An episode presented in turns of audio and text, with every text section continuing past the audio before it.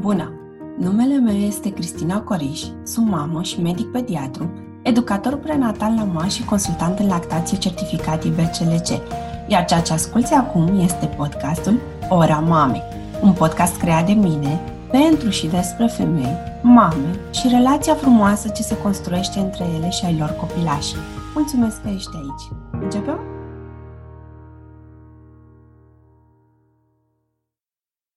Bine v-am regăsit, dragilor! Astăzi o avem alături de noi pe Nora Niculescu, educator prenatal și în subiectul de astăzi ne-am propus să vorbim despre dula.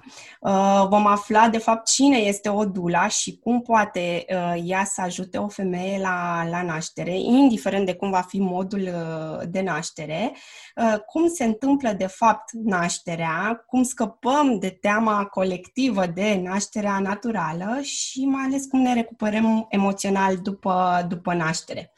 Am ales-o pe Nora ca invitat, deoarece ea este persoana care a dezvoltat conceptul de dula în România. Nora, spune-mi, te rog frumos, puțin despre, despre tine. În primul rând, îți mulțumesc, Cristina, pentru invitație. Ce să spun despre mine?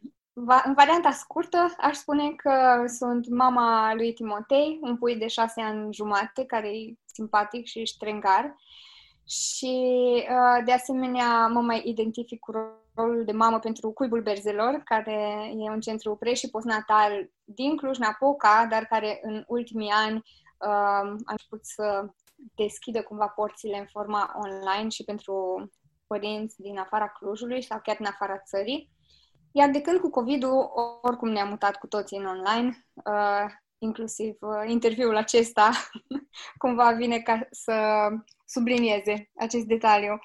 Um, și am aflat prima dată de conceptul de dula când eram la cursul de formare ca educator prenatal la MAS. Mi s-a părut absolut fascinant ce poate să facă o dula și aportul ei în contextul nașterii și mi s-a părut grozav faptul că părea să vină în complet, într-o completare foarte firească um, de roluri de roluri de suport, pe lângă moașă, pe lângă medicul ginecolog, asistente, partener, uh, este acolo și dula și mi se pare că e foarte clar, cel puțin în mintea mea, delimitarea aceasta între roluri este foarte clară și mă bucur că lansezi acest subiect, deoarece cred că este nevoie de și mai multă conștientizare uh, în rândul tuturor, fie că vorbim de părinți, fie că vorbim de cadre medicale sau de chiar și dule, uh, să înțelegem mai bine această diferențiere. Poate chiar sunt femei care se gândesc să devină, să devină dule și descoperă cu ocazia aceasta și, și vocația, pentru că cred că trebuie să ai o vocație, să poți să fii acolo cu trup și suflet pentru, pentru mamă. Uh, ziua în care o femeie dă naștere este una dintre cele mai importante din, uh, din viața ei, poate chiar cea mai, cea mai importantă. Și am ajuns la concluzia că amintirea acestei zile va rămâne foarte vie în mintea mamei pentru tot restul vieții, chiar dacă uită durerile prin care a trecut, uh, sunt convinsă că acolo o marchează motoul meu preferat încă din uh, sarcină, să știi că era, uh, nu mai știu cine exact l-a spus, dar era ceva de genul dacă femeia nu arată ca o zeiță în timpul travaliului și al nașterii, atunci cineva nu-i acordă atenția de care are nevoie. M-a da, marcat, m-a fascinat încă de acum șapte, șapte ani de când eram însărcinată și chiar, uh, chiar m-a impactat. Ce este o dula? Ce poate să facă o dula pentru femeia care urmează să nască? Să știi că acel citat m-a impresionat și pe mine când l-am uh, descoperit prima dată și este Ina May Gaskin, cea care L-a spus. Uh, a spus aceste cuvinte, da, este o moașă renumită din Statele Unite. Uh, ce face o dula la naștere? În principiu, rolul ei este acela de sprijin emoțional, psihologic, informațional și fizic nemedical Uh, pe durata travaliului și a nașterii propriu-zise. Um, înțeleg că o să ne concentrăm astăzi mai mult pe rolul unei dula la naștere, dar să știi, ca și paranteză, că există și alte tipuri de dula. Există dula postpartum, care este alături de părinți în perioada următoare nașterii. Um, există dula prenatală, care e alături de părinți pe durata sarcinii, dar nu e obligatoriu să fie prezentă și la naștere. Și mai sunt alte variațiuni Uh, iar persoanele formate în această meserie slash vocație pot să aibă duble, triple specializări. Adică cumva să se specializeze pe mai multe bucățele. Am văzut la un moment dat o descriere că Dula este de fapt o prietenă la naștere. Uh, da. Cam asta, cam asta presupune treaba pe care o are ea de făcut sau concret? Mhm. Ce, ce nu este, este și nu poate să facă o Dula? Uh-huh. Conceptul acesta de prietena mamei la naștere l-am dezvoltat în momentul în care m-am întors eu de la formarea din Statele Unite și era un termen atât de necunoscut încât am simțit nevoia să creez așa oarecare tranziție către ceva ce poate fi cât de cât inteligibil pentru noi. Pentru că Dula nu spunea nimic nimănui. Acum 10 ani când uh, am început eu să dulesc, cum spune una dintre uh, prietenele și dulele formate de mine în anii aceștia. Uh, ce nu face Dula, ea nu are responsabilitate medicală și chiar dacă are competențe medicale, pentru că am avut la cursurile de formare moașe, de exemplu, sau asistente medicale, în momentul în care participă la o naștere în calitate de dula, ele trebuie să-și lase bagajul medical la ușă. Uh, respectiv, dula nu face nici un act medical, pornind de la chestii aparent banale, gen, uh, nu știu, hai să îți iau tensiunea. Dula nu ia tensiunea, dula nu face tușee, uh, dula nu ascultă cu stetoscopul, nu are recomandări medicale, pentru că în sinea ei are competențe pe alte zone. Și atunci e foarte importantă această diferență. Pe zona emoțională? Mai mult pe zona emoțională, psihologică și, după cum ziceam, fizic-nemedicală. Și când spun fizic-nemedicală, pot să mă refer la um, comprese, masaj, să sugereze anumite poziții în care mama să stea și asta să-i mai ușureze din dureri sau să ajute cumva la progresul mai rapid al, sau mai lin al travaliului. Da? Dar acestea sunt uh, componente fizice nemedicale. Tehnicile de respirație, de exemplu, intră tot în această categorie recomanzi ca o mamă să aibă alături de ea și o moașă și o dulă în acest caz? Este nevoie de amândouă pe parcursul unui travaliu? Din punctul meu de vedere, clar. Da, din punctul meu de vedere, clar. Pentru că, după cum spuneam, dula neavând competențe medicale, nici nu poate să aprecieze din punct de vedere medical dacă lucrurile evoluează în direcția potrivită sau nu. Pe când moașa poate să facă această distinție și moașa poate să observe lucruri care mie să-mi scape, ca și Dula. De fapt, se completează reciproc. Se completează, exact. Ok. Dar, de exemplu, o mamă care știe din sarcină că va naște natu- uh, prin cezariană din diverse motive, mai are ea nevoie de o dula la naștere? O, da.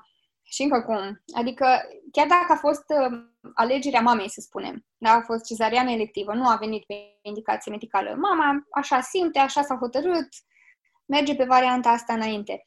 Uh, de cele mai multe ori, în spatele acestei decizii, când nu există o indicație medicală, există o frică. Frica de durere, frica că nu o să fac față la ce se întâmplă, frica, frica că nu pot să controlez ceea ce se întâmplă, pentru că procesul nașterii este unul imprevizibil. Și atunci, cumva, uh, nașterea prin cezariană pare soluția controlabilă. În schimb, înainte să treci prin o asemenea experiență, realmente nu ai repere. Poți să vorbești cu 100 de mame care au născut prin cezariană și să afli o grămadă de detalii care sunt oricum foarte subiective și uh, totuși să nu îți dai seama cum va fi experiența pentru tine. Să nu ai niciun reper vis-a-vis de cât de tare doare după sau cât de puțin doare după, pentru că nu există, adică nu că nu există. Mai sunt și situații de naștere fără durere, dar oricum, durerea este o componentă destul de întâlnită, indiferent că vorbim de naștere vaginală sau vorbim de naștere prin cezariană. Uh, se spune că la naștere vaginală greu este până iese copilul, la nașterea prin cezariană greu e după ce a ieșit copilul pe partea de recuperare. Și mai mult decât atât, cadrele medicale prezente la o naștere prin cezariană sunt foarte concentrate pe partea tehnică, așa cum e și firesc să fie, uh, la detalii legate de sângerare, de poziția copilului, de um, situația de sănătate cumva pe, pe ansamblu și a mamei și a copilului. Iar partea aceasta emoțională uh, este lăsată cumva în background pentru că nu ai cum să fii la fel de eficient pe 100 de direcții.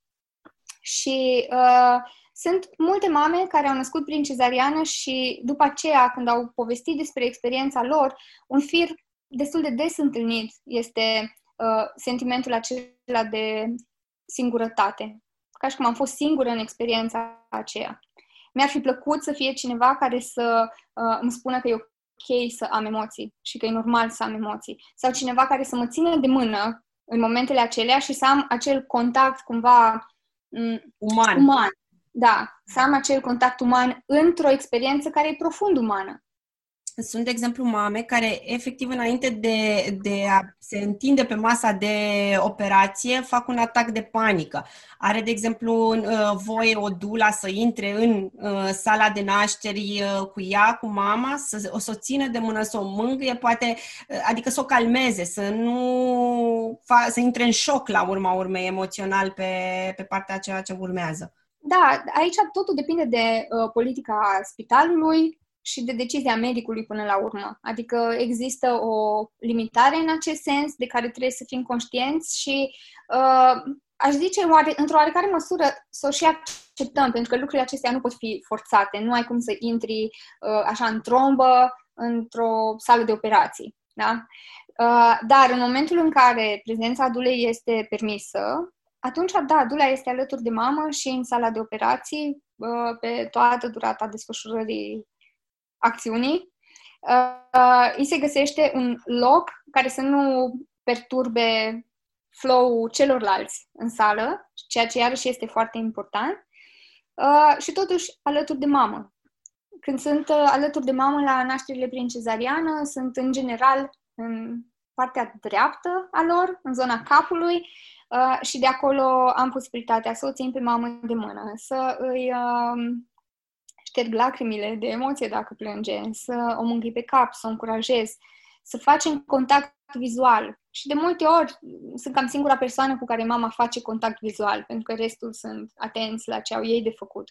Uneori, mai, mama mai reușește să facă contact vizual și cu medicul anestezist, care este de obicei în partea stângă a mamei, tot la capul ei de ce nu sunt dule în maternități? Adică eu văd uh, rolul unei dule un ajutor pentru întreaga echipă medicală de la naștere. De ce nu sunt dule? De ce nu este acceptată prezența lor în, uh, în spital? E o întrebare bună și ca să înțelegem de ce se întâmplă lucrurile în acest fel, trebuie să înțelegem că suntem încă 10 ani mai târziu, într-o perioadă de tranziție și uh, durează până introduci în normalitate, cum ar veni, un concept nou, pe care lumea să-l înțeleagă, să îl accepte, să îl integreze da? în modul în care lucrurile funcționau până atunci. Ori această perioadă de tranziție vine cu multe provocări. Unul la mână că oamenii trebuie să aibă, afle că există această meserie și care sunt beneficiile ei. Atât părinții cât și cadrele medicale. Apoi, în momentul în care dula este acceptată la o naștere într-un spital, e foarte important ca ea să-și respecte limitele meseriei. Pentru că e suficient ca o dula să facă o greșeală și să-i spună mamei, de exemplu, uh, nu accepta epidurala, dacă mamei a fost propusă epidurala, uh, ca relația cu cadrele medicale să fie periclitată. Și aș îndrăzni să spun că să fie periclitată pe bună dreptate, pentru că în momentul în care dula îi spune mamei fă sau nu fă epidurala, deja a încălcat acea regulă esențială în care nu te bagi pe partea medicală. Și dacă și-au fost situații, și asta, asta este adevărul, au fost situații în care aceste limite au fost încălcate și evident că au existat repercusiuni pe zona aceasta. Și atunci, cumva, e un fel de dans în care facem doi pași în față, unul în spate și după aia are doi pași în, spa- în față și unul în spate și încet, încet lucrurile avansează, dar este un proces. Și uh, povesteam chiar aseară cu un medic ginecolog că după 10 ani de mers la nașteri, în ultimii 3 ani pot să spun că simt că raportul s-a normalizat. Și în ultimii trei ani am avut exclusiv experiențe bune în raport cu cadrele medicale. Asta este o veste foarte, foarte bună pentru mame, uh, în primul rând, mai ales pentru viitoarele. da, și pentru viito- viitoarele mame, și sper eu și pentru uh, dule deja formate sau care urmează să se formeze în viitor, pentru că se poate. Adică cumva acum avem, avem dovada faptului că este posibil. Atâta timp cât uh, noi ne rezumăm la ceea ce avem noi de făcut în calitate de dule și respectăm cadrele medicale, avem ma- șanse maxime ca și ele, să ne, cadrele medicale să ne respecte pe noi uh, și să ajungem în punctul acesta în care, uh, după cum ziceam, sunt foarte bucuroasă și ușurată în același timp că după șapte ani care au fost așa și mai ușor și mai grei, da? Au fost ups and downs. Uh, acum, în ultimii trei ani, realmente simt că am un raport normal cu, cu cei din spitale și nu mă mai simt deloc, nici stingheră, nici ciudat, nici că, nu știu, nu mă simt mică în momentul în care uh, merg la o naștere pentru că și ei au văzut că sunt ok, au văzut efectul pe mame și atunci cumva uh, au căpătat încredere și din experiență directă, nu doar din teorie și uh, suntem pe drumul cel bun. Ce poți să faci pentru o mamă care naște într-un spital la cărui politică nu permite accesul unei dule? Adică, de obicei, mamele la naștere sunt separate chiar și de soți, de orice aparținător cu care ea poate să aibă un contact. Cum poți să o ajuți? Poți să-i oferi suport telefonic sau cum se, cum se procedează în acest caz? Da, nu pot să-ți spun câte travalii și naștere am petrecut la telefon. Dar uh, asta încă de la începuturi, când uh, ideea de a primi pe cineva total din afara schemei în sala de naștere era cu atât mai uh, SF. Uh, deci da, și acum, pe perioada COVID-ului, cum nu prea mai are nimeni acces în spitale acum, sunt alături de mame telefonic, acum suntem și cu video, că ne ajută și WhatsApp-ul și video de Facebook. Uh, și în momentul nașterii au fost situații în care mama a rămas cu căștile în urechi, clar nu mai era momentul să țină telefonul în mână, avea alte chestii de făcut. Dar dacă pentru ea a fost în momentul acela liniștitor să respirăm împreună, cum am făcut și în timpul travaliului, uh, sau să audă cuvintele mele de încurajare, s-a putut realiza și lucrul acesta. Cine poate beneficia de, de ajutorul unei dule? Orice femeie care urmează să fie mamă sau există anumite criterii? Cum se, cum se soluționează această decizie? E necesar doar ca mama să-și dorească. Adică acesta este primul pas. În momentul în care mama simte că mm, parcă mi-ar prinde bine un uh, ajutor suplimentar, în această aventură destul de necunoscută, mai ales dacă ești la primul copil, uh, acesta este primul pas, după cum ziceam. Deși, uh, poate surprinzător sau nu, pentru mine personal nu mai este atât de surprinzător, dar știu că la început m-am întrebat ce se întâmplă. Uh, sunt multe mame la al doilea copil sau la al treilea copil care n-au avut o dula alături în experiența sau experiențele anterioare și tocmai datorită faptului că n-au avut niciun sprijin, realizează că, uite-te, poate asta ar face diferența. Și atunci caută o dula la al doilea copil sau la al treilea sau la al patrulea. Mai ales dacă prima naștere a fost puțin traumatizantă. De obicei, din acest motiv. Din da. acest motiv. Uh, spunem te rog, uh, când este cel mai bun moment ca o mamă să apeleze la o dula? Eu aș încuraja mamele, dacă cochetează cu ideea asta, să înceapă să caute prin luna 5-a, 6 de sarcină o persoană potrivită. Pentru că s-ar putea să se întâlnească cu câteva dule înainte să hotărască, ok, care va fi dula mea. E important și aici să existe o compatibilitate, iar în orașele mai mari, cei drept, unde există mai multe dule formate, uh, ai acest lux de a-ți alege dula. Și atunci, ca mamă, poți să ai câteva întâlniri cu câteva persoane. Americanii le numesc interviuri. Mie mi se pare că e mult prea formal pentru genul de raport care se creează acolo, dar e esențial să existe un, un click, o chimie între părinți și dula lor. Așa că îi încurajez acolo unde există mai multe opțiuni să caute până apare acel click. Până rezonează, simtă că rezonează cu întru totul cu, cu acea persoană. Pe cine luăm la naștere cu noi? Pe partener sau pe, sau pe dulă? Ce se întâmplă în acest caz cu rolul tatălui? E foarte bună întrebarea asta și rolurile acestea sunt complementare, nu se exclud, pentru că, practic, fiecare vine cu niște abilități care sunt în egală măsură super importante. Respectiv, nimeni nu cunoaște mama mai bine decât partenerul. Deci asta nu poate să ia partenerului nimeni. Că medic, să înlocuiască, nu poate. Da, deci nu are cum. Partenerul va fi persoana, întotdeauna persoana care cunoaște mama în cele mai mici detalii sau oricum infinit mai bine decât orice altă persoană. Pe de altă parte, tatăl este mult mai implicat emoțional. Așa că emoțiile sunt mari. Tatăl nu are cum să se detașeze de faptul că jumătatea sa îi aduce copilul pe, pe lume. S-ar putea să aibă sau să nu aibă cunoștințe suficiente pe zona aceasta, să nu fi citit suficient sau poate că a fost la un curs și atunci are tatăl un pic mai multe informație. Dar cu siguranță Dula are mult mai multe informații în ce privește procesul, atât din punct de vedere uh, fiziologic, cât și pe partea asta emoțională și înțelege procesul emoțional prin care mama trece în acele momente. Și are acea doză de detașare care poate să facă diferența în anumite momente. Așa că Dula vine cu skill pe zona aceasta, tatăl cu skill pe parte de, ok, cunosc mama și de cele mai multe ori e o dinamică super faină între cei trei. Și uh, Dula, de exemplu, poate să aibă nevoie de 15 minute ca să intuiască exact ce trebuie mamei și tatăl se uită la ea și din privire își dă seama că, mm, ok, e nevoie de un pic de ajutor acum. Și atunci, cumva, to- toate lucrurile acestea pot să funcționeze extraordinar în beneficiul mamei.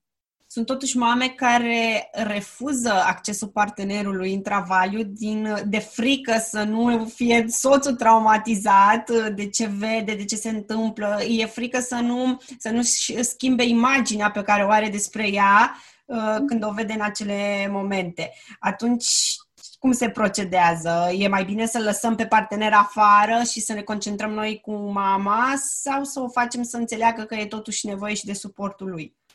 Eu privesc lucrurile un pic din alt unghi. Din punctul meu de vedere, uh, mama e o ființă extrem de capabilă să intuiască ce îi trebuie și ce nu îi trebuie, ce o ajută, ce nu ajută. Și atunci, dacă mama este cea care simte că nu vrea să fie tatăl alături, dacă sunt motive ce pot fi combătute rațional, avem o conversație în jurul acestui subiect. Dar dacă sunt chestii mult mai subtile, nici nu are sens să intrăm acolo. Și atunci e important ca tatăl să înțeleagă că, ok, chiar dacă îți dorești, nu-i, nu-i momentul. Da? Și asta nu este un lucru pe care Dula să-l comunice tatălui. Este o discuție care trebuie să aibă loc între parteneri. Da?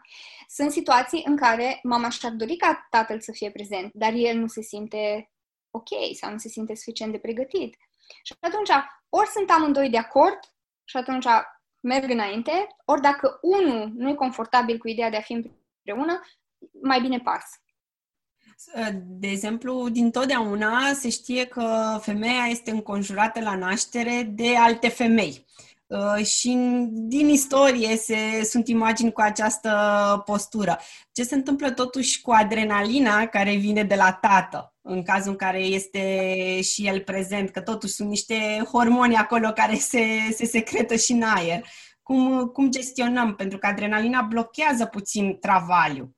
Adrenalina, în primul rând, că este un hormon în oglindă, ceea ce înseamnă că mama o să preia adrenalina de la tată sau de la cine o are. Exact, de asta, de asta am zis. Da, cu brațele deschise și lucrul acesta poate să interfereze cu secreția oxitocinei sau a endorfinelor. E realmente o, un uh, raport de acest gen între acești hormoni. Uh, dar în momentul în care tatăl este prezent la naștere, dula în egală măsură servește și tatăl și cuplul per total. Așa că sunt situații în care uh, mama era depindea foarte mult de starea emoțională a tatălui, așa că a trebuit să mă ocup de tată să fie el ok, ca după aceea mama în reacție în lanț să fie ea bine. Sunt situații și situații foarte variate. Deci Câteodată experiență sunt... să poți să te emulezi pe, pe scenariul respectiv. Da, și sunt situații în care tații sunt cei cu inițiativa de a angaja o dula pentru naștere. Pentru că sunt conștienți care sunt limitele lor și știu cum sunt și știu cât de emotiv sunt și ce pot și ce nu pot să facă și uh, conștientizează întâi ei că o dulă ar putea să fie un ajutor pentru ei și implicit pentru mamă. Așa că lucrurile pot fi foarte, foarte variate. Nașterea nu este totuși ca în filme, împingi de trei ori și gata, ai și copilul și toată lumea este fericită. Cum este de fapt o naștere? Cum, cum se simte, cum se trăiește un travaliu, mai ales un travaliu prelungit, poate în care mama deja este epuizată? Uneori mai sunt și nașteri de alea ca în filme, mai există și de alea, uh, dar ceea ce spun tuturor viitorilor părinți cu care lucrez, fie la cursuri, fie uh, care mă pregătesc să merg la naștere, uh, e o, un lucru pe care l-am învățat de-a lungul celor 10 ani de participat ca dula la naștere, și anume că singura certitudine legată de acest proces este că nu avem nicio certitudine și că întotdeauna o să apară cel puțin o surpriză. Și când zic o surpriză, nu mă refer doar la o surpriză neplăcută. Pot fi surprize și plăcute, dar în orice caz sunt plăcute. Uh, sunt tot surprize. Uh, de exemplu, mama se pregătește că durata travaliului mediu e de 16 ore, dar ea în două ore avansează de la dilatație zero la dilatație completă și își ține copilul în brațe. Sau ea se gândea că o să meargă la spital uh, undeva pe la 4 cm, era așa în scenariu ei ideal, și ajunge în expulzie. Sau o stați 24 de ore acasă și asta e o durată, să zic, destul de lungă de timp. Și își imaginează că, ok, după 24 de ori de stat acasă, ajung la spital și am acolo măcar vreo 5 cm și poate ajunge la spital și ze- zero dilatație. Intervine Sau poate își imagina că o să facă față bine durerii, că așa știa ea, că are o rezistență mare la durere și o ia prin surprindere cum percepe contracțiile. Sau din contră. Deci pot să fie o grămadă de lucruri care se ia mama prin surprindere, dar realmente asta e o garanție. Cel puțin o surpriză o să apară. Și atunci ce cred că este foarte important pentru viitoarele mame, mai degrabă, din loc să se seteze pe un fel de a naște, da? Eu vreau să nasc natural sau eu vreau să nasc numai prin cezariană sau eu vreau musai cu epidurală, să lucreze mult la a crea un mindset care să întâmpine surpriza. Să nu fie șocul de pe lume când surpriza apare, ci mai degrabă să fie Ah, eram curioasă care va fi surpriza în cazul meu. Da? Ok, deci asta e a mea. Hai să văd ce pot să fac cu ea. Uh, oricum este un proces profund transformator. Și asta aș zice, aș îndrăzni să spun că toate mamele care au născut înțeleg despre ce vorbesc, în egală măsură în care cele care încă n-au născut, improbabil să chiar înțeleagă ceea ce spun acum. Și o să înțeleagă pe parcurs. O să înțeleagă pe parcurs, da. Și chiar dacă nu înțeleg încă, e bine să audă lucrurile astea. În momentul în care se vor lovi de ele, să știe că sunt grafic. Să știe că ce se întâmplă cu ele e normal, că femeile trec prin etapele acestea, că vine nașterea și ne schimbă uneori, ne zgude de la rădăcini și s-ar putea să nu ne mai identificăm noi cu noi, în diferență de o lună, da? Uh, și lucrurile acestea sunt totuși normale în sensul în care sunt parte din procesul acesta transformator, care începe cu sarcina, oarecum, să zic, culminează cu nașterea, dar s-ar putea să fie și alte culme în perioada postpartum. Așa că nu m-aș aventura în a vorbi despre cât de dureros e travaliu sau cât de intens sau cât de greu sau cât de ușor, pentru că evaluările acestea sunt foarte subiective. Și pentru unele mame, experiența travaliului este foarte grea și foarte solicitantă și foarte dureroasă și pentru alte mame îi bliss, da? Totul e minunat și grozav și lin și înălțător și ce alte cuvinte putem să mai atașăm uh, experiențe. Deci să nu ne focusăm să întrebăm pe prietene cum a fost pentru ele, pentru că um, povestea noastră este diferită. Sunt multe mame influențate. Sunt influențate da. de prietene. Uite cum ai zis, ca un final fericit, ușor, se își pune și ea în minte că și la ea va fi tot la fel. Zice, gata, fac niște cursuri prenatale să-mi asigure succesul, când mm-hmm. de fapt mhm. se poate termina cu o cezariană. Sau, de exemplu, cunosc mame care voiau să nască prin cezariană și a fost prea târziu și au ajuns să nască natural și s-au bucurat de decizie, de fapt de situație că s-a întâmplat așa. Ulterior. Să știi că au, au fost situații în care mama și-a dorit cezariană, n-a mai apucat pentru că a ajuns în expulzie la spital și pentru altele asta ar fi fost un scenariu ideal, dar pentru acea mamă asta a fost trauma. Pentru că ea nu era pregătită pentru chestia asta. Ea era pregătită pentru a merge odihnită la ziua de, la ora de, toate lucrurile sub control. Da?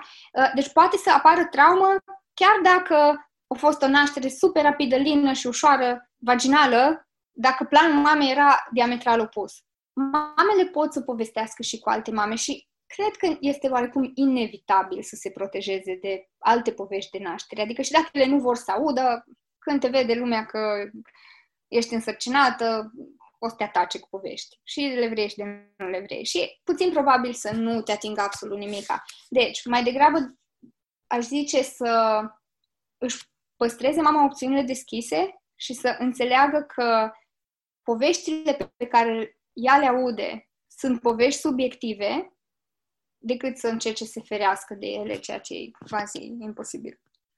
Femeile nasc sau sunt născute? Acu este, acu este nașterea, că, pentru că frecvent aud, uh, cel puțin uh, în jurul meu, de femei, vin o să, să te nasc mâine la ora 8. Acu, este, mm. acu ar fi bine să fie nașterea sau ar trebui să fie nașterea?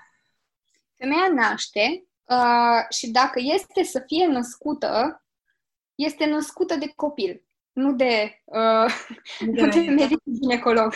Da? Pentru că în momentul în care uh, femeia naște și copilul o naște pe mamă, care până în, în acel moment nu a existat. Era femeie? A fost femeie și din acel moment se naște ca mamă. Deci cumva aș zice că se nasc unul pe altul, mama și copilul, uh, dar e o relație între cei doi. Și atât, nu din exterior. Da, da. da. Uh, din experiența ta, care sunt cele mai frecvente sentimente și gânduri pe care le au mamele la începutul travaliului? Păi, sunt emoționate, ca înaintea unei mari și importante întâlniri, deci există emoție. În general, la începutul travaliului, emoțiile sunt uh, foarte pozitive. Adică, ei, astăzi vine bebe, o să ne cunoaștem în curând și așa mai departe. Pe măsură ce lucrurile evoluează în travaliu, s-ar putea să apară și alte sentimente. Poate să fie frica, poate să fie sentimentul de lipsă de control, care e cât se poate de real, adică și obiectiv privind. Nu avem control absolut la ce se întâmplă acolo. Poate să fie nerăbdare, poate să fie... Inclusiv am întâlnit senzații, sentimente de înfrângere. Ca și cum pf, nu mai pot, nu mai pot. Am crezut despre mine că duc mai mult și iată că mă găsesc în punctul ăsta în care mie îmi se pare că nu mai rezist așa încă jumătate de oră sau trei ore sau cinci ore, cu atât mai mult cu cât nu știu exact nici cât o să mai dureze. Un sentiment foarte frecvent întâlnit mai ales la nașterile prin cezariană, și aici ai cumva surprinzător, poate să apară sentimentul de ușurare, chiar și în cazul mamelor care și-au dorit din tot sufletul o naștere naturală și pentru ele cezariana era worst case scenario, se pot găsi pe masa de operații simțindu-se ușurate. Și ăsta este, în general, un, un sentiment care dă multe bătăi de cap și dacă nu este înțeles, integrat, procesat, poate să pună bazele la depresie postpartum și întâlnesc uh, relativ frecvent în sesiunile de birth story mentoring în care procesez alături de, adică ajut mamele să proceseze și să integreze experiența nașterii, uh, această, acest cui, cumva, în care lucrurile pur și simplu în interiorul mamei nu se pupă și mama nu reușește să integreze cum ea care a făcut lobby 9 luni pentru naștere naturală în fața tuturor cunoscuților, că ăsta e modul optim de a naște, s-a putut simți ușurată în momentul în care era pe masa de operații și se pregătea să nască prin cezariană. Pur și simplu, în, în subconștientul ei și în ea e o contradicție între ce a promovat și ceea ce a experimentat în acel moment. Și uh, de aceea cred că este esențial să nu punem presiune suplimentară pe noi, ca mame și viitori părinți pe pământul acesta, uh, pentru că riscăm să ne dăm mult mai multe bătăi de cap pe urmă. Deci paleta de sentimente și emoții trezite și în, la începutul travaliului și pe durata lui și la nașterea propriu-zisă, indiferent cum se desfășoară ea, paleta asta e foarte complexă și foarte mare.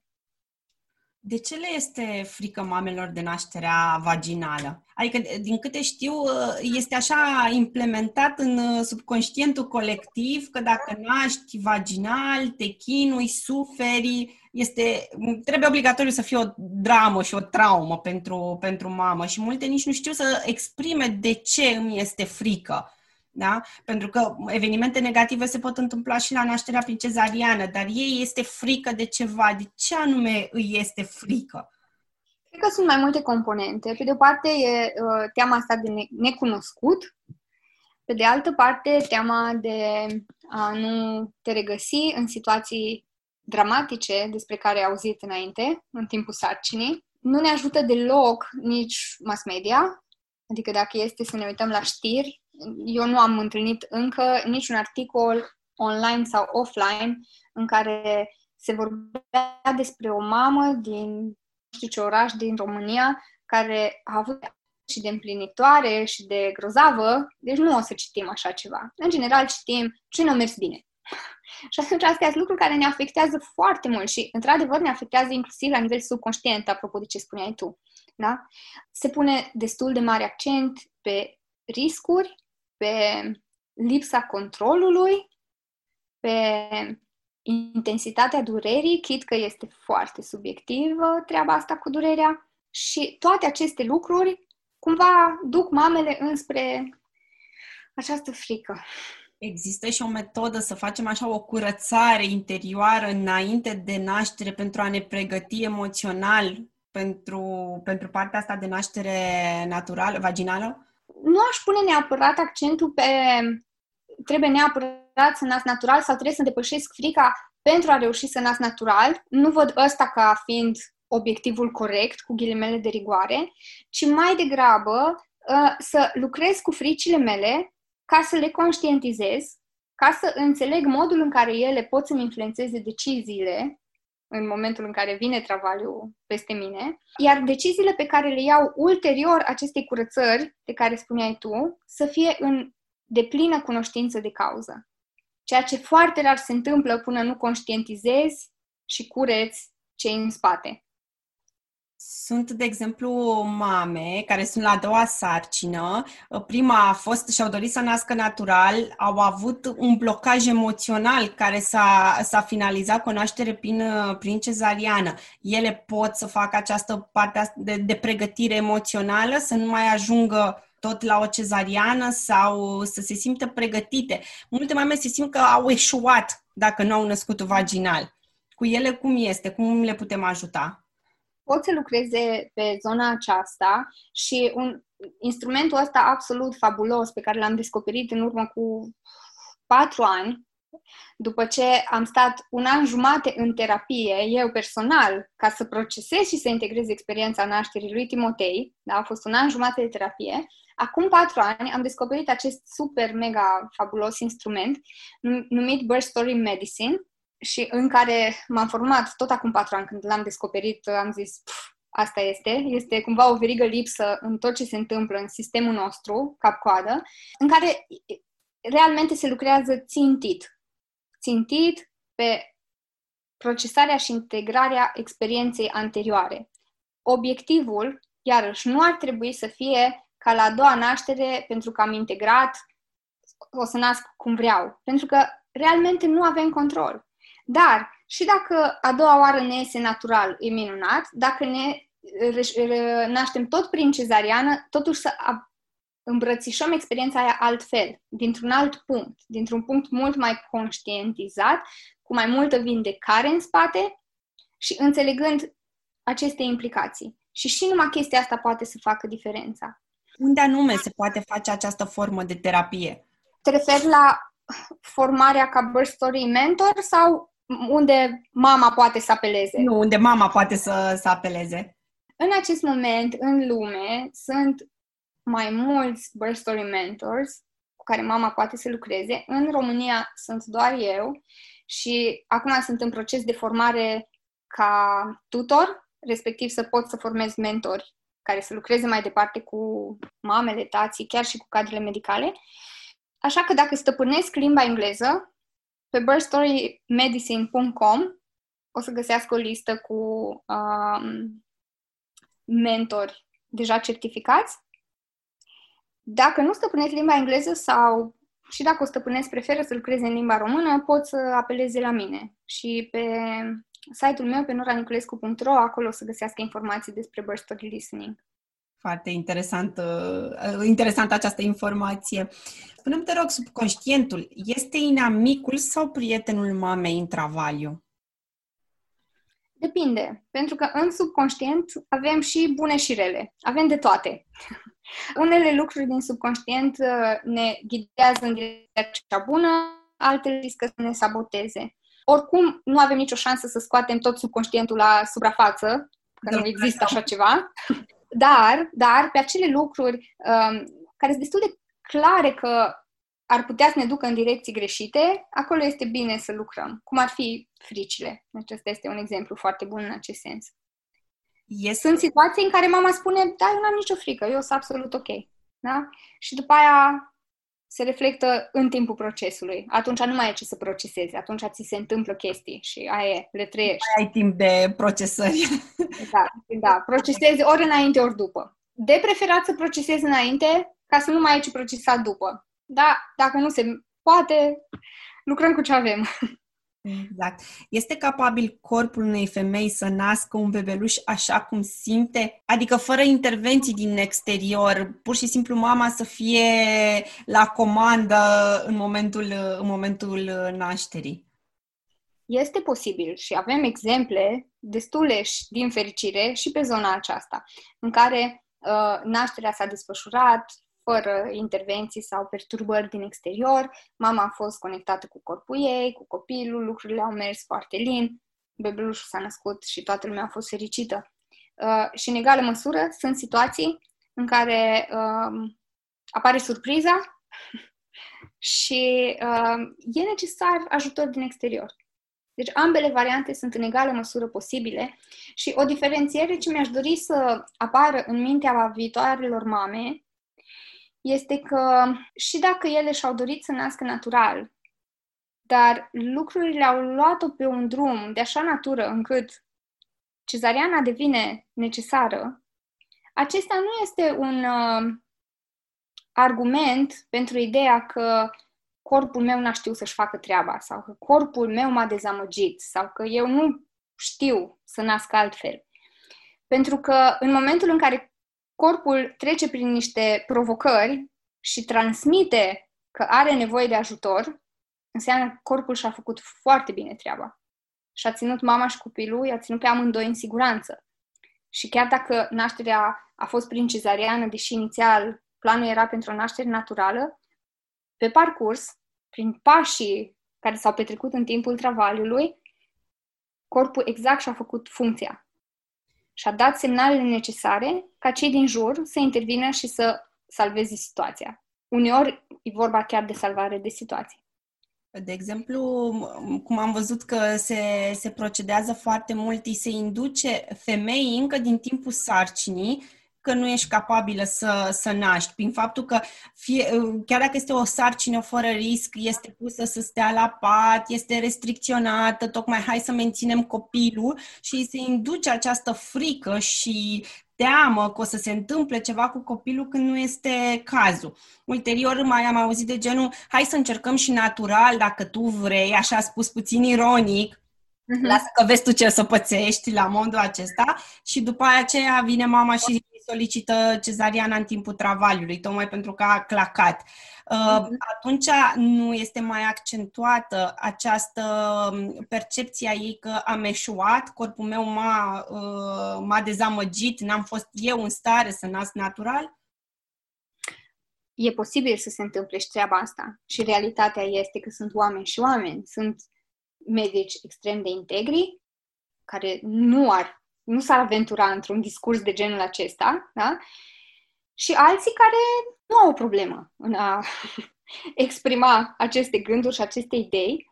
Și realitatea este că fiecare dintre noi, în orice moment al vieții noastre, suntem unde suntem pe calea noastră. Nu putem fi mai smart, mai pe fază, mai conștienți decât suntem în acel moment. Și atunci, dacă o mamă va fi influențată de aceste lucruri, poate nici măcar nu-și dă seama că există o strategie în spate. Da?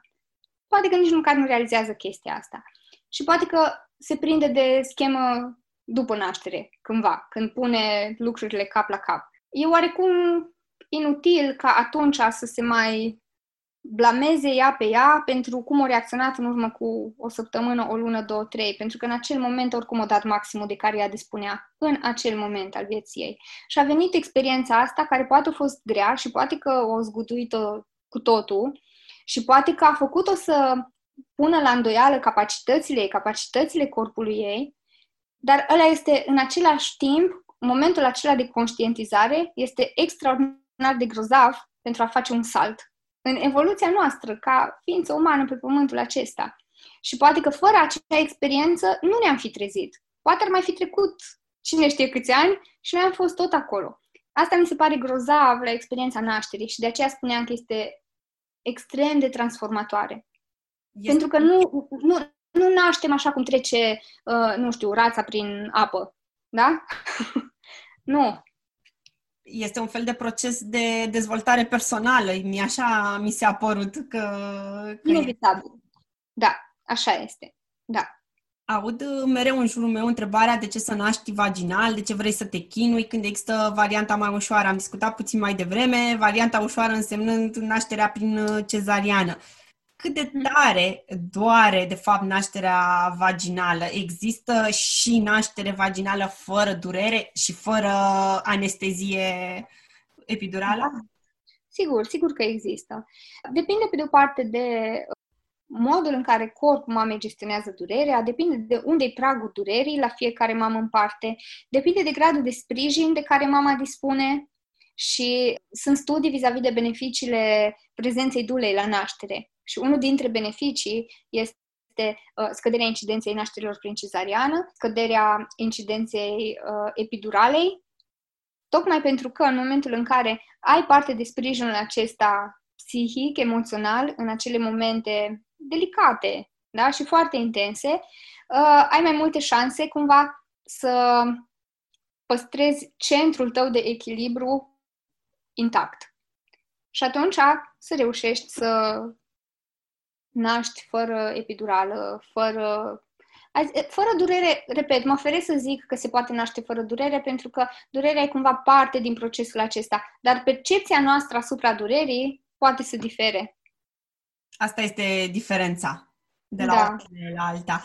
Uh, ce doare mai tare, travaliu sau recuperarea după, după cezariană? Din experiența ta cu alte, cu alte femei cu care ai lucrat. Cred că um, un răspuns cumva pertinent la întrebarea asta uh, poate să vină din partea mamelor care au experimentat ambele tipuri de naștere. Pentru că altfel cineva care a născut doar vaginal habar n-are ce înseamnă recuperarea după cezariană și cine a născut doar prin cezariană habar n-are ce înseamnă mm, travaliu, naștere propriu-zisă. Hai că poate un pic de travaliu o fi prins, da? Dar nașterea propriu-zisă nu știe. Ce, ce ți a zis până acum? Acum au comparat mamele care au, trăit, au trecut prin cele două experiențe. Sunt foarte variate răspunsurile. Unele dintre ele au zis natural e mult mai mișto, e mult mai ok, mai ales recuperarea după e indubitabil mai ușoară după o naștere vaginală decât după o naștere prin cezariană. Am avut și mame care au zis, ok, al treilea copil nu mai trebuie. Le-am experimentat pe amândouă, au fost intense amândouă, fiecare în felul ei. mă opresc aici, e suficient. Sau am întâlnit și mame care au uh, simțit că mm, nașterea prin cezariană pentru ele a fost mai ok, dar în, în general ce o să facă diferența e cât o durat travaliu, cât o durat expulzia, dacă lucrurile au mers lin sau au fost și emoții pe parcurs, știi? Adică e foarte, nu, nu există alb sau negru pe subiectul acesta. Sunt foarte multe nuanțe de gri. Care este rolul durerii în travaliu? În principal, să ghideze corpul mamei. Pentru că în funcție de unde simte mama durerea în corpul ei, o să schimbe pozițiile, de exemplu. În funcție de unde simte mama durerea în corpul ei, primește indicator că lucrurile progresează. Ne apropiem poate de finalul travaliului și începe în curând partea de expulzie. În funcție de ce și cum simte mama și cum percepe mama durerea, după cum ziceam, poate să fie un uh, mod în care corpul comunică celor din jur că, ok, am nevoie de un pic de ajutor aici. Așa că durerea e, e parte din proces. Ce doare cel mai tare, contracția sau expulzia în sine? Și aici răspunsul este mai voalat. Pentru că dacă ne raportăm la o contracție de început de travaliu, marea majoritate a mamelor o să zică că a, atâta tot și de foarte multe ori aud chestia asta la început de travaliu. Nu, păi nu e așa de nasol. Și trei ore mai târziu, când mama e la 7 cm, aceeași mamă își schimbă părerea despre contracții, știi? Și atunci una e contracția de la început de travaliu, alta e o contracție pe la 8-9 cm. E diferit dacă tot travaliu durează 2 ore sau durează 24 de ore și aici și chestia asta o să schimbe percepția mamei asupra durerii și în expulzie, iarăși, dacă se întâmplă din am împins de două ori și născut, s-a născut copilul, e una. Dacă trebuie să împing două ore, s-ar putea să mi se pare că a fost mai grea expulzia decât uh, orele de travaliu. Cum, uh, concret, ce măsuri poate să facă o dula în timpul travaliului pentru a-i face confortabilă experiența mamei? Din punctul meu de vedere, un rol important al dulei e și acela de a uh, proteja cumva spațiul mamei. Și când zic a proteja, nu mă refer de inamici, dușmani, că nu ar trebui să pune problema la modul acesta, dar uneori Știi că am auzit povești. Ajunge mama la spital și în mijlocul unei contracții apare o asistentă că haideți că trebuie să completăm nu știu ce formulare, da? Pe o contracție. Eu am uh, Sau... văzut și fix în momentul expulziei treaba asta, așa că... Da, da, da. Sau uh, mama e pe o contracție și devine mult mai interiorizată și tatăl nu chiar înțelege de ce bruș și dintr-o dată nu mai comunică cu mine și atunci, din nevoia lui de a înțelege ce se petrece, într-un moment total nepotrivit pentru mamă, tatăl poate fi tentat să zică, da, vorbește cu mine, ce, ce se întâmplă, cu ce te pot ajuta, dar de ce nu mai spui nimica? Da? Uh, și atunci, când zic de protejarea spațiului, mă refer inclusiv la uh, mici detalii care fac diferențe uriașe pentru experiența mamei în momentul în care trage linia, în care Dula poate să-i răspundă tatălui și să-i explice ce se întâmplă, astfel încât mama să poată să-și trăiască contracția, așa cum are nevoie să-și o trăiască, uh, și când vine asistenta să completeze formulare, în general, uh, întreb părinții înainte acele informații care știu că urmează să se regăsească pe formulare, astfel încât să pot să răspund eu în locul mamei dacă tatăl nu este prezent. Dacă tatăl este prezent, va răspunde el. Deci tu ai un fel de punte, o legătură a mamei cu lumea, cu lumea exterioară. Uh-huh, da. Dar rolul ei poate să meargă și pe zone mult mai concrete și mai puțin subtile. Da? Gen, după cum spuneam, masaj sau comprese sau poziții pe care să le sugerăm. Unele chiar necesită ajutor suplimentar ca să fie făcute și n-aș vrea cei care ascultă interviul acesta să-și imagineze că cine știe ce avioane de poziții, dar când ești pe final de sarcină și ai dita mai bebeloi în burtică, oricum te miști mai greu și atunci s-ar putea să ai nevoie de suport. La poate să traducă mamei recomandările medicale. În general, recomandările medicale vin în limbaj medical. Și dacă nu ești foarte familiarizat cu terminologia medicală, să te simți un pic copleșit și să nu fii chiar sigur că ai înțeles bine ce ți s-a comunicat. Și atunci Dula cumva poate să intermedieze comunicarea asta și să facă traducerea pe limba mamei. Sau mama poate să aibă întrebări vis-a-vis de opțiunile pe care le are într-un anumit moment. Da? Să spunem că uh, contracțiile par a nu fi foarte eficiente și varianta medicală este oxitocina artificială și varianta naturală, Dula o să o comunice că ea e pe partea asta nemedicală. Și atunci putem să vorbim despre urcat coborât de trepte sau de stimularea mameloanelor pe care o face mama pe corpul ei, nu dula mamei. Deci, uh, și... poate să ajute mama să secrete acea oxitocină naturală, nu este neapărat nevoie de oxitocina din perfuzie, nu? Depinde de situație, dar când se poate evita oxitocina artificială, când sunt încă opțiuni neexplorate și timpul nu presează pe nimeni și bebelușul e în parametri și mama e în parametri, atunci, da, pot fi chestii care să ajute și luate în calcul și din perspectivă medicală. Uh, un alt mod foarte uh, la îndemână, cumva, care crește oxitocina naturală în corpul oricărei persoane, sunt îmbrățișările. Și atunci o dula îmbrățișează, îmbrățișează mama.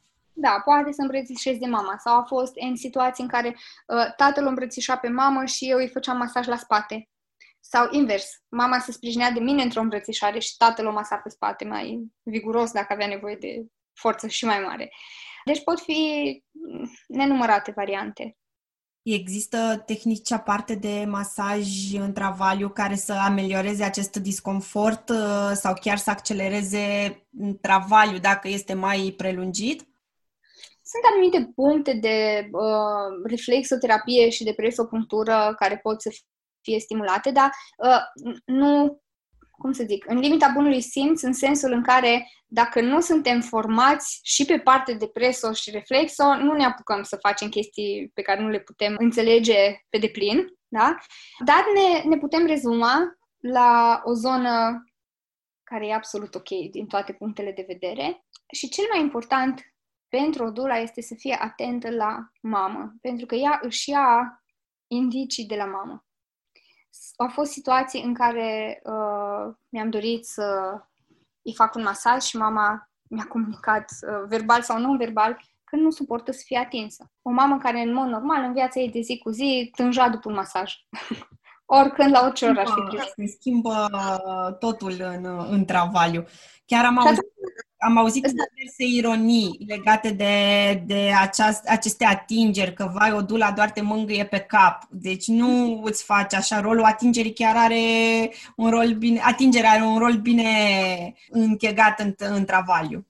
Da, și uh, avem studiile care să ne vorbească despre ce se întâmplă în momentul în care atingem o altă persoană și poate să aibă un rol inclusiv la schimbarea percepției asupra durerii, deoarece receptorii tactili de la nivelul pielii duc mesajul la creier mult mai repede decât o fac organele interne.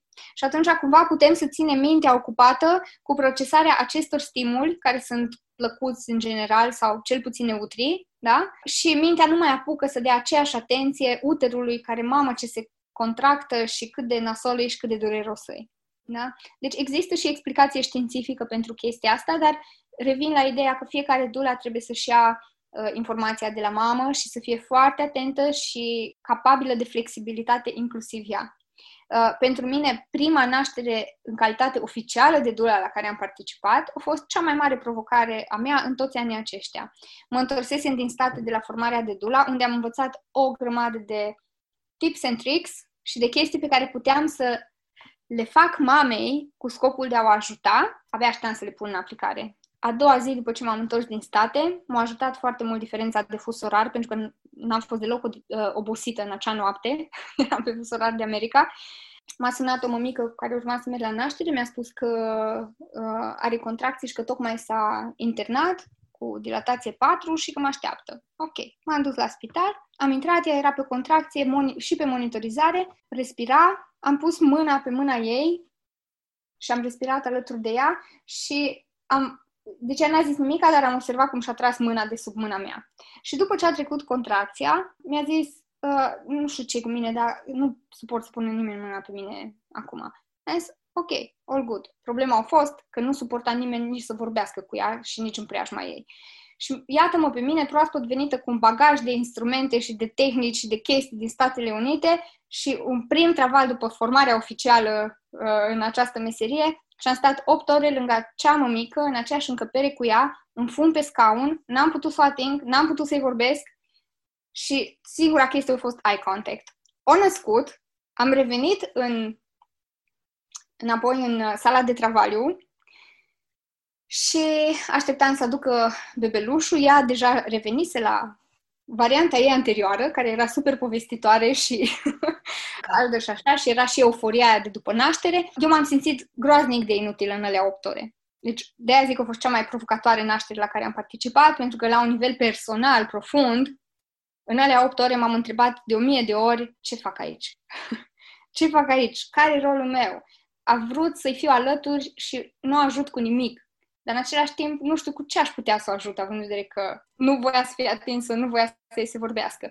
Uh, în fine, a fost dialogul meu interior și după ce am revenit înapoi în sala de travaliu, primele ei cuvinte au fost Nora, atâta de mult m-ai ajutat, îți mulțumesc din tot sufletul și eu am rămas interzisă. Adică mă gândeam, ok, știu că hormonii ne joacă feste în travaliu, dar N-am făcut Am ajutat, da. I-am spus, zic, bă, nu știu ce să zic, mă bucur că simți asta, dar aș vrea să înțeleg de ce spui acest lucru, pentru că realmente doar am stat în fund pe scaun toate orele astea. Deci nu știu cum exact te-am ajutat. Și uh, ea a fost foarte exactă în răspunsul ei și mi-a spus, îți amintești uh, atunci când m-am uitat la tine în ochi și tu mi-ai zâmbit? Habar n-aveam despre ce vorbește. Adică știam că nu m-am uitat niciodată urât la ea în cele 8 ore, că n-aveam de ce, dar momente în care ne-am privit au fost foarte multe. Dar pentru ea era ceva foarte, foarte clar și specific și am jucat-o să-mi spună mai multe despre momentul acela. Și mi-a spus că în acel moment specific i-a trecut ei prin minte o întrebare, cum că oare totul e ok, se desfășoară în ritmul în care ar trebui, sigur nu e nicio problemă. Și datorită faptului că am întâmpinat-o cu un zâmbet pe buze, ea și-a tradus cumva zâmbetul meu, cum că sigur e ok, altfel n-ar fi în oraș zâmbăreață. Deci cumva, repet, și fără să conștientizez că am făcut lucrul ăsta, pentru ea a făcut diferența, pentru că după aceea a putut să revină la a se concentra pe ce avea ea de făcut și făcea cu atâta grație. Da. Când mi-ai spus această poveste, îmi dau seama că adevărată finețe este în meseria aceasta de, de dula și cum, cum, cât de private sunt mamele care nasc în, în maternitate fără, fără o dula. Pentru că de obicei nu, personalul medical nu are timp și nici dispoziție și nici nu e numeros să poată să-i acorde această atenție mamei individuală. Cum ai zis, un zâmbet poate să schimbe, să schimbe tot. Da, e mult mai greu pentru cei din spital, pentru că au și alte responsabilități decât să stea în aceleași încăpere, unul la unul, că asta e și foarte important. Dula este acolo pentru acea mamă și doar pentru ea. Uh, pe când moașa, dacă sunt mai multe femei în travaliu, trebuie să se ocupe de toate, trebuie să fie atente la nevoile tuturor, să se asigure că, din punct de vedere medical, lucrurile evoluează ok pe toate direcțiile.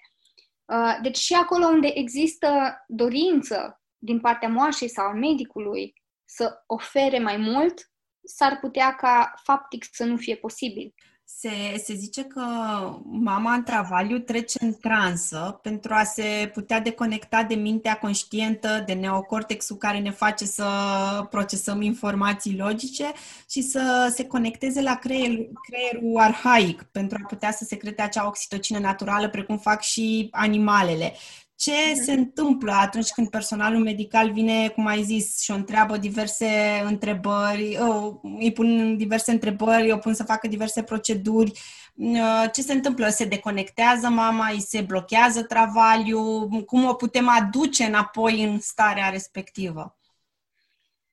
Pot să fie mai multe variante în care lucrurile se desfășoare. S-ar putea ca pe o mamă să o perturbe treaba asta și după aia să-și iasă din ritm și să fie mult mai dificil să revină în ritm, sau dacă a avut șansa să se pregătească pentru naștere în alt mod decât cel strict științific, care e foarte util, dar este insuficient, pentru că nu naștem din studii, da? Uh, atunci s-ar putea pur și simplu, ok, a venit moașa, i-am răspuns, s-a dus. E un, există și o tehnică în acest sens care trebuie exersată și care e preluată din mindfulness, în care uh, ne antrenăm mintea să perceapă toți acești uh, stimuli din exterior ca elemente punctuale și să nu lăsăm mintea noastră să se agațe de o interferență de genul acesta și să-i dea proporții mai mari decât ceea ce efectiv se întâmplă.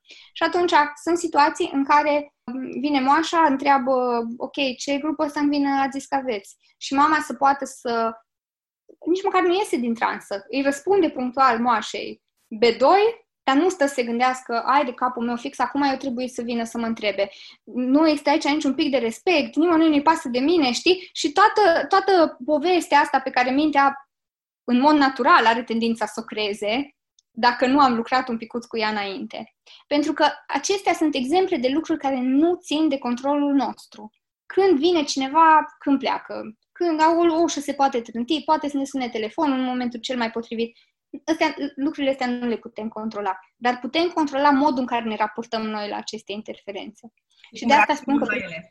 Da, și de asta spun că pregătirea prenatală ar trebui și îmi doresc ca în timp să devină mai mult decât informație documentată științific. De exemplu, un travaliu poate să fie prelungit și să-i uh, perturbe puțin travaliul mamei uh, poziția bebelușului. Poate uh-huh. este mhm. nefavorabilă. Se poate ca o dula să o ajute în acest sens? Se poate în mod indirect, respectiv, uh, nu știu dacă lumea sau câtă lume știe de spinning babies. În spinning babies sunt mai multe poziții pe care mama le poate adopta menite să readucă echilibrul la nivelul bazinului și să relaxeze și să elasticizeze și să pună în poziție corectă musculatură, ligamente, ce este acolo în zonă. Deci obiectivul exercițiilor spinning babies nu este să schimbe neapărat poziția copilului, ci să readucă echilibru optim, astfel încât copilul, dacă de aia nu stătea într-o poziție bună, să poată să se pună într-o poziție favorabilă, știi? Și atunci există câteva exerciții în spinning babies pentru tot felul de situații din timpul travaliului. Și pentru copilași așezați posterior, și pentru copii care stau în pelviană sau sunt transversi. Pentru tot felul de lucruri există soluții, da. Și dula poate să ajute cu aceste exerciții dacă are o pregătire în acest sens. Chiar, uh, chiar uh, aveam o prietenă acum uh, trei ani care era la al treilea bebeluș, care era într-o altă poziție, era poziționat transvers și s-a spus că dacă nu se schimbă, o să nască prin cezariană și era păcat că i-aș dorea tot vaginal din moment ce pe primii doi îi născuse așa și știu că din sarcină stătea în anumite poziții, făcea așa puțină echilibristică să, să zic și a reușit să-l întoarcă pe, pe bebeluș și a născut până la urmă cum își dorea. Deci se poate face și din sarcină, uh, se pot face aceste exerciții? Da. Se poate începe încă din timpul sarcinii și se pot face inclusiv în timpul travaliului. Ok. Ce fel de respirație este recomandată în travaliu? Putem să, adică învățăm în travaliu să respirăm sau e bine să ne pregătim dinainte ca atunci să, să știm concret ce să facem? E bine să-i creăm corpului mai multe opțiuni din care să aleagă în acel moment. Nu poți să-i creezi opțiuni în timpul travaliului. În timpul travaliului, în general, o să respiri cum îți vine. Dar dacă corpul tău este obișnuit cu diferite variante de a respira, va ști în acele momente ce îi vine să facă și ce tehnică îi vine să folosească. Deci nu există o rețetă în acest sens, cum că la început de travaliu trebuie să respiri așa și la 5 cm invers și când împingi, mai faci altă șmecherie. Nu, e doar o chestie de a crea corpului opțiuni. Și astea le creezi din timp. Cum, cum ai putea să ajuți o femeie după ce s-a terminat nașterea? Sunt multe moduri în care dula poate să fie alături de mamă și după naștere. În general, în pachetul de naștere cu dula, dacă e să zic așa, este inclusă și o întâlnire postnatală. Personal, prefer să o fac în primele două săptămâni de la naștere, dacă e posibil, pentru că atunci ai momentul în care părinții se simt cel mai copleșiți și vulnerabili pe ce planetă sunt, da, și pe ce să pună mâna și ce e bine și ce nu e bine. Așa că în momentul în care mă întâlnesc cu ei acasă la întâlnirea postnatală, e o ocazie foarte bună să ajut și pe zona asta. Fie că sunt uh, întrebări care s-au adunat și care caută răspuns, fie că sunt lucruri mult mai concrete. Gen, ok, te-am așteptat să facem prima băiță împreună că am văzut filmulețe pe YouTube, dar tot am emoții, da? Sau pe partea de alăptare, în general, sunt foarte multe întrebări. Foarte multe întrebări. Care sunt acești factori care influențează recuperarea fizică a mamei după, după naștere? Parte țin de capacitatea naturală a corpului de a se recupera și de a se reface, mai ales dacă vorbim de epiziotomii sau incizia de la cezariană, da, și aici lucrurile varia, uh, variază de la o mamă la alta, mult este tot psihologic. Foarte mult. Ce dezechilibre emoționale pot să apară? Mai ales dacă mama poate chiar nu a avut un uh, adevărat suport în uh, travaliu și la naștere. Aș zice că, mai ales acolo unde au fost traume, din păcate, uh, semințele pentru o depresie postpartum se cam pun. Și dacă nu are sprijin adecvat, dacă nu discută cu persoana potrivită, dacă nu încearcă să proceseze și să integreze, lucrurile tind să escaladeze și nu neapărat în direcția cea bună. În rest, există așa numitul baby blues da? sau melancolia postpartum, care afectează peste 80% din femeile care nasc, chiar și între cele care au avut experiențe foarte bune sau ele percep experiența nașterii ca una pozitivă. Uh, pentru că știm că hormonii tropăie. și hormonii tropăie și în sarcină, și la naștere, și și în lunile următoare. Și oricum, alăptarea influențează foarte mult uh, partea aceasta emoțională și hormonală. Deci o mamă ar fi protejată de aceste depre- această depresie postnatală prin, uh, prin alăptare. Intervii și aici? Poate să fie salvată prin alăptare, vreau doar să fac această completare, dacă alăptarea merge bine. Dacă mama întâmpină obstacole pe, pe subiectul alăptării, s-ar putea să fie numai încă câteva pietre puse în cârca ei și atunci cumva întâi trebuie să rezolvăm alea ca după aia să putem să mergem și mai în profunzime și să vedem ce este acolo. Dula, și dula la naștere și dula postpartum, ambele au cunoștințe pe zona de alăptare, dar nu pot să substituie un consultant în alăptare. E specializare separată, dacă n-ai trecut prin ea, e imposibil să ai același nivel de cunoștințe și competențe precum un consultant în alăptare. Și atunci, uh, Dula poate să ajute la chestiile cumva cele mai comune, cele mai des întâlnite, uh, cu care se confruntă marea majoritate a mamelor și acolo poate să facă uh, mici reglaje și mama după aia să fie ok, dar dacă situația este mai complexă, dula este cea care sugerează mamei să cheme un consultant în alăptare. Mai mult decât atât, la cursurile de formare vorbim cu, cu cele care participă realmente să-și facă o listă de resurse mai ales cadula postpartum, e esențial să ai o listă de resurse. Să știi care sunt consultanții în alăptare din orașul tău, să o pui pe mamă în legătură cu ei și cât mai mult poți să ajuți mama în calitate de dula și nu-i dai ei și mai mult de lucru, hai fă tu acum un research pe Google, da? Tu care oricum ești praf și copleșită și obosită și așa, nu mai și caută pe Google să găsești un consultant. Nu, nu e ok, știi? Și atunci Dula a făcut această listă de resurse și un, doi face legătura între mamă și consultant. Din punctul tău de vedere, care sunt top 5 recomandări de la o Dula pentru viitoarea mamă? Să se pregătească într-un mod cât mai complex, autentic și profund pentru perioada aceasta super transformatoare.